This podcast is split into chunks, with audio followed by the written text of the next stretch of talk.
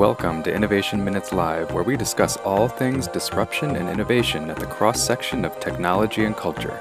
Your co hosts are Daniel Gonzalez and Anna Akbari, PhD. Hello, and welcome to another edition of Innovation Minutes Live. True to our name, today we are talking about just that innovation, uh, but specifically going a little more granular than perhaps we have in the past and looking at what exactly qualifies as innovation anyway and who has a claim to it. Now, disclaimer we are not lawyers, so we will not be getting into the nitty gritty um, of IP and all the other relevant uh, legal considerations on this topic. Perhaps in a future episode, we'll invite um, a legal scholar to join us and and and yeah, somebody who can actually define what. Yeah, but we but we're going to look at it from sort of a precedent perspective in terms of uh, where there have been entries into the market, where you have first movers, and then you have people who have been innovating on that, and how that relates to consumer perception around who and what is innovative. Yeah. So where where did this come from? Where did this start for you?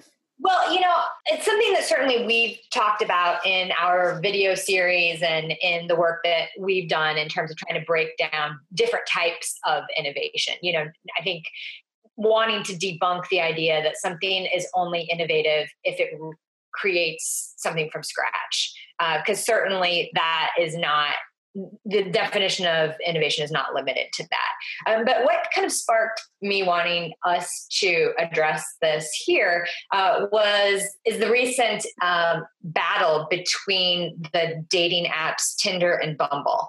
And so, for anyone who is not personally uh, embedded in the online dating world or the app dating world, you may not be keeping up with this as much. Uh, so, just a quick backstory uh, Tinder has been the most dominant uh, dating app for the last several years. Um, but there have been a lot of new entries, one of which is Bumble. And Bumble is interesting in part because it was founded by the woman who was originally one of the co founders of Tinder had a falling out, left and started Bumble, which, unlike Tinder, uh, it mimics it almost exactly, except that women have to be the first ones to initiate the conversations with the individuals that they've matched with. Interesting. Exactly. But other than that, they're exactly the same? Exactly the same. Now, I have to ask because Tinder at this point is how many years old? Maybe five, years yeah, about something that. like that. Uh-huh. Um, have they changed from their original model? Because initially, when they came out, they were known as like the hookup app. Have they mig- Have they changed in any way to be more of like a full service? I don't even know what that means. Yeah, like um, looking for a more serious relationship. Yeah.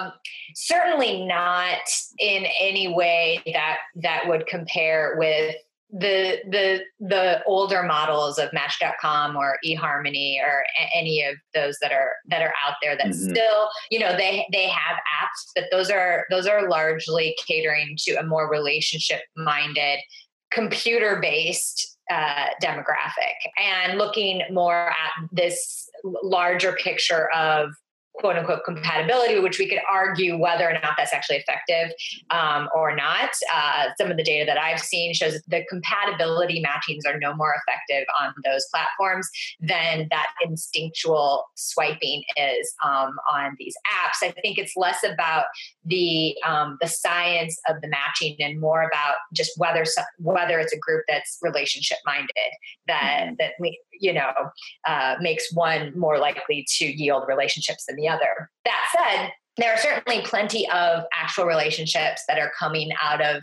um, all of these dating apps, in part because they've gotten so big that um, individuals with with all sorts of, of goals and mindsets are are coming to them. There's an argument that says that after a certain number of years, certain critical mass of individuals signing up for them that that the apps these dating apps become not as good quote unquote. Um, or they're not as selective or not as desirable and that that could be part of why bumble is experiencing the um, extreme growth that it is right now. Uh, but that aside, we can get into a, a, deeper dive into the the mechanics of online dating later. But what's interesting about this is that Tinder is owned by the Match Group, which is IAC. And when and did that happen? They they were acquired. They were acquired, and I can't remember when that was. Um, and they and that group has been looking to also court uh, Bumble. And so, interesting. A, a, bunch of because basically they own all the dating sites and apps, mm-hmm. and one thing that has happened is that they have Tinder and the Match Group has been trying to sort of discredit Bumble as a knockoff and make it seem less valuable to potent would be um, and this is interesting strategy. They say that they're not doing that. Of course bumble says this is exactly what you're doing you know you as listener can decide what you believe. I happen to believe that's exactly what they're doing is to drive the price down and push away other would be investors. Uh, and, and and what's come up as a result of this is what is proprietary about the user experience in these apps that that have almost identical user experience um, and also the language around it. This idea of swiping right or swiping left um, and whether or not those are proprietary things can you can you and, and again we're not legal scholars here um, but is that something that can be um, exclusive uh, or that you might have to license mm-hmm. use of from another from another app or bit of technology. And this is interesting on a lot of levels, but when we're talking about what makes something innovative, um, I think it's really important to start from a place of it doesn't have to completely redefine online dating. The fact that women make the first move makes it different and innovative. yeah.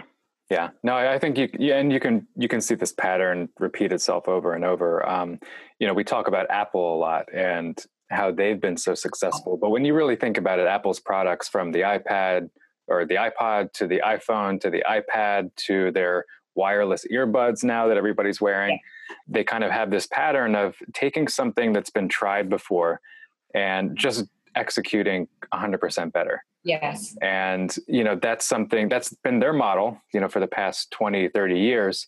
So it's not surprising to see this playing out in, in the app world too. And, and I think you're, you're spot on with, with the observation that the innovation on Bumble's side was not in the user interface. That was, that no. was kind of more just best practices.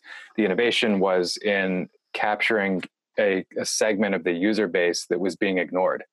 And yeah it was yeah. it was re reformulating the human behavior and the human interaction and looking at how the results are are different how how do people behave differently on an app when women have that power um, and again that's a whole other conversation but that in and of itself is very innovative um, yeah. and certainly there are you know you mentioned apple um, we could look at the uh, uber lyft competition you know right. not entirely dissimilar from the tinder bumble competition. Yeah yeah it's interesting. People people think about lyft as kind of like a less hard edge service and i you, you definitely see more women drivers on the lyft side of things. I don't know if that's actually true. Yeah, I have I have seen that uh, as well. Um, I personally have a preference for um, whatever Uber's algorithm is for matching me with the driver in the fastest way possible and then mapping out uh, the route. Yeah. Um, I find that whatever Uber's algorithm is, um, is more reliably efficient for me than, mm-hmm. than yeah, I would, I would say the same. But but more often, but they're close enough. Then more often than not, I become the bargain shopper, and I'll try to see. You know, I'll go into both of them before I'm going to request it and see. You know which which is cheaper. And there's a two minute rule for canceling. So sometimes I'll I'll also if I'm in a hurry, I'll request both, see who matches me faster and which one it shows that the driver is is the closest this to me and then cancel the other. So, you know, a way for them to be innovative in distinguishing themselves would be something like a subscription model where, mm-hmm. you know, I, I'm incentivized to be to be loyal to one over the other in in the long run. It doesn't necessarily come from, you know, the way I engage with the app itself. Right. So, some other uh, interesting notes in this kind of like what defines innovation has to do with the language that we use, and and you know we could think about social media language around Facebook likes or Twitter's tweet or the idea of googling something. And you know these are these are words that have become embedded in our language even when we're not necessarily uh, speaking directly about these platforms. You know, I was never a Bing user, but I am quite certain that if I was going to do a search on there, I would still say, I'm going to Google that. right, right. They've, they've become part of our culture. Yeah, and this, of course, is not unique to technology. Uh, other household objects and products that have risen to the top often have their brands become the de- default reference for it, um, whether it's Kleenex or Band Aids or mm, any mm-hmm. other. Yeah. Um, number of things. Um, so, you know, it's not always the first mover that is the one that prevails in the end. yeah, um, I think right at, at the end of the day, it's it's who can do a better job of solving problems for their customers. Which, of course, begs the question of whether or not then an NDA, which a lot of early stage entrepreneurs um, are quick to try and get people to sign because somehow they think that if if everyone they talk to signs an NDA, then that protects their idea and right. their technology and will make yeah. it most innovative. Yeah, I mean for and, and for context for for those of you who aren't necessarily in in in tune with the entrepreneur community. Um, you know, we we've done a lot of work with startups and have advised and consulted a lot of them. And the, the biggest fear you'll hear from the the novice startup founder is you know well what if somebody steals my idea and this this kind of goes back to the age old debate of you know what's more important um, execution or idea. And mm-hmm. you know the, the truth is that it's it's a balance of both but it's probably more execution than it is idea. There have been some really bad ideas that were executed really well and became really successful you know and conversely there have been some really good ideas that were executed terribly and went nowhere. So yes. you know i think this kind of speaks to the nda conversation. You kind of see that you know we've also talked a lot about the the cultural differences within the communities between like let's say silicon valley and new york right? Yeah. New York is still a very old school minded of you Definitely know have coffee with somebody you have to sign an NDA, whereas in in the Bay Area in Silicon Valley, you you generally will never sign an NDA, maybe unless you go to work for somebody, but even then it's it's a maybe. And there are a lot of investors that just will say, you know, you're welcome to come and pitch to me, but I will not sign an NDA. Yeah. Yeah. And I respect that because, I mean, look, I've definitely encountered people, this was actually back in New York, who who ran with ideas that were shared with them in probably a little bit of a slimy way, you know, mm-hmm. where they were, they certainly did not get that idea on their own and it came from very specific conversations. Um, and so on a, on a, an interpersonal level, there can be a, a, a feeling of betrayal of trust but also you know it's from a business perspective if if they're first to market and they're doing it better there's they're allowed to do that uh, yeah. and and if the other party can't get their act together, then it isn't everyone else's responsibility to sit back and wait until they've fully innovated, and then and yeah, then and it's, I mean, you know, not not to not to get too off on a tangent of of you know sharing ideas, but it's also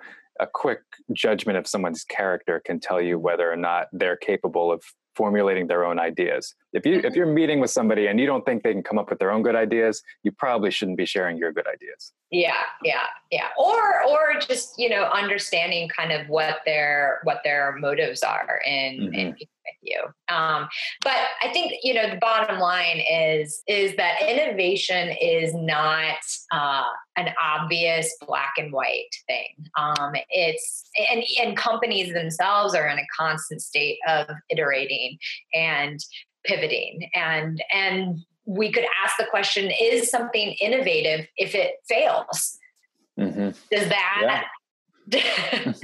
does that make it suddenly what seemed so great and innovative is it suddenly not considered innovative anymore and I, I would argue that if it pushes the conversation and there are insights from that then it is in fact innovative yeah i think apple's built a multi-hundred billion dollar business on that very premise so. Yeah exactly. So we would like to know what you think about what how we define innovation what makes something innovation innovative and who owns the rights to what is or isn't innovative. Uh, so please find us in the comments and let us know your thoughts on that and this brings us to our ongoing segment of what is exciting us in the world of technology and innovation. Dan? So for me, um, it is actually comment bots. That's B O T S, not B O X. Um, and you know, this kind of came about in the election in 2016, so it's not a new topic, but it's definitely something that I've become more aware of as I read news articles and different comment forums and Twitter in general, which is awful and most of the time. Um, so I really enjoy Twitter. Just want to I, I know, I know. there's um, a lot of um, funny stuff happening on Twitter. I, I, there's a lot of great things on Twitter. Um, but you know, it's, it's really come to my attention that these bots have infiltrated almost every facet of the internet and where people exchange dialogue or or intend to exchange dialogue. And and i've been able to over time start to detect some of these patterns from mostly on political blogs right where anything is politically charged you're you're going to see um, bot activity from both the left and right ends of the political spectrum. And it and and it's just really interesting from a just a social point of view to see how people engage with these bot posts. And then so the bot basically makes a provocative post that says you know whatever it says. And then somebody from the other side a real human will engage. And then either the bot will reply to them or somebody else from the original side will come in. And then you'll have real people start fighting right? And this was the whole premise behind what happened in the campaign was that these people who mm-hmm. supported different campaigns would actually send get real people to go in real life to either side of the picket lines and yeah. argue against each other and, and basically provoke these arguments. And that's kind of like the tearing of the thread of the social fabric. So it's just been interesting. Um, not not a good thing, but I think now that it's becoming more visible, um, maybe we mm-hmm. can start to think about ways to change it. Yeah, just knowing something exists and, and what the mechanics of it are and how to spot it, I think is always really helpful. Mm-hmm. Talking about innovation, uh, you know, I'm not going to be introducing anyone to Spotify for the first time here. Um, but what's been interesting for me is that I've I've been both a Spotify uh, and Pandora subscriber for years now. And the reason that I have also subscribed to Pandora is that I really like their shuffle feature where I can have all these different channels that I've created around either an artist or a genre or a song um, or an album or whatever. And then I can actually shuffle so that if I'm having people over or, you know, going for a run or something, I don't have to limit myself to one radio genre. I can say I want to mix, uh, you know, these oldies with this pop uh, you know singer with you know some classical or whatever it is, mm-hmm. and that can be my own unique mashup and thus far spotify has not really answered with any type of functionality that i think compares to that particular feature with Pandora. Um, but they are adding so so I still am a double subscriber. I look forward to the day where I don't no longer need to do that. Um, right. but could but, be sooner rather than later. yeah, exactly. But uh, so if you're listening to Spotify, please get there for me. Um, but they are doing some interesting things in Spotify where, you know, it used to be that you would look up an artist or a song or an album and you would just listen to that. And that was kind of the extent of what you could do on Spotify. And then there would be um, sort of radio genres. But again, you were limited to jazz or classical or bluegrass or pop or whatever. And for me, those those always felt um, I, I, felt very dissatisfied with the offerings in any given one of those. Um, and what they've been doing lately is, of course, you have your weekly kind of curated list of i believe it's like 30 songs that are they try to make new for you that you haven't been listening to. Um, and so it's like a music discovery mm-hmm. playlist that's curated for you based on your uh, listening behavior. And those 30 songs i think it's 30 disappear after one week. So they're there and i think they come mm-hmm. up on monday. So that's been kind of a fun music discovery uh, element for me then they're doing, of course, the the playlists that are based on shuffling up the the the music that you already listen to um, and dividing it kind of by genre. So that's cool. It's like your own curated playlist of your music. But they're also doing one other thing, which I think is kind of cool, is that they're creating their own playlists. So for instance, just yesterday, I listened to one called the Guilty Pleasures playlist. Which I'm sure was ironically terrible music. It could be. you know, it kicks off with Shaggy, as it should. a little shaggy, it wasn't me mm-hmm. Gets into Biz Markie. It's got some Ace of Base, you know. Of course, there's the requisite R. Kelly on there. I mean, there's a little bit of everything, um, and it has some, you know, Backstreet Boys, etc. So I really enjoy everyone loves someone else's playlist and they love to have playlists created for them. And so I see this as a really kind of unique thing. Yeah. Well, that's why radio is still around, right? Exactly. And and yet the way that they've been doing it as previously as this kind of default generic radio station of big overarching genres is not i would argue appealing to the the average uh, user right. that has any sort of discerning musical taste not to say i'm discerning in in a highbrow way because i certainly love the guilty pleasures uh, playlist but just that i want something with a little greater specificity so hats off to Spotify for continuing to innovate uh, and finding new ways to engage users. And uh, just a little plug for a personal request of the the shuffle um, feature that Pandora has. Um, which, uh, to be honest, I've never used Apple Music, so I don't know if that uh, would maybe fulfill all my hopes and dreams there. But anyway, Spotify is doing some cool stuff. Awesome. All right. Well, that does it for us this week. Subscribe, share, send us your comments, and we'll see you next week. All right.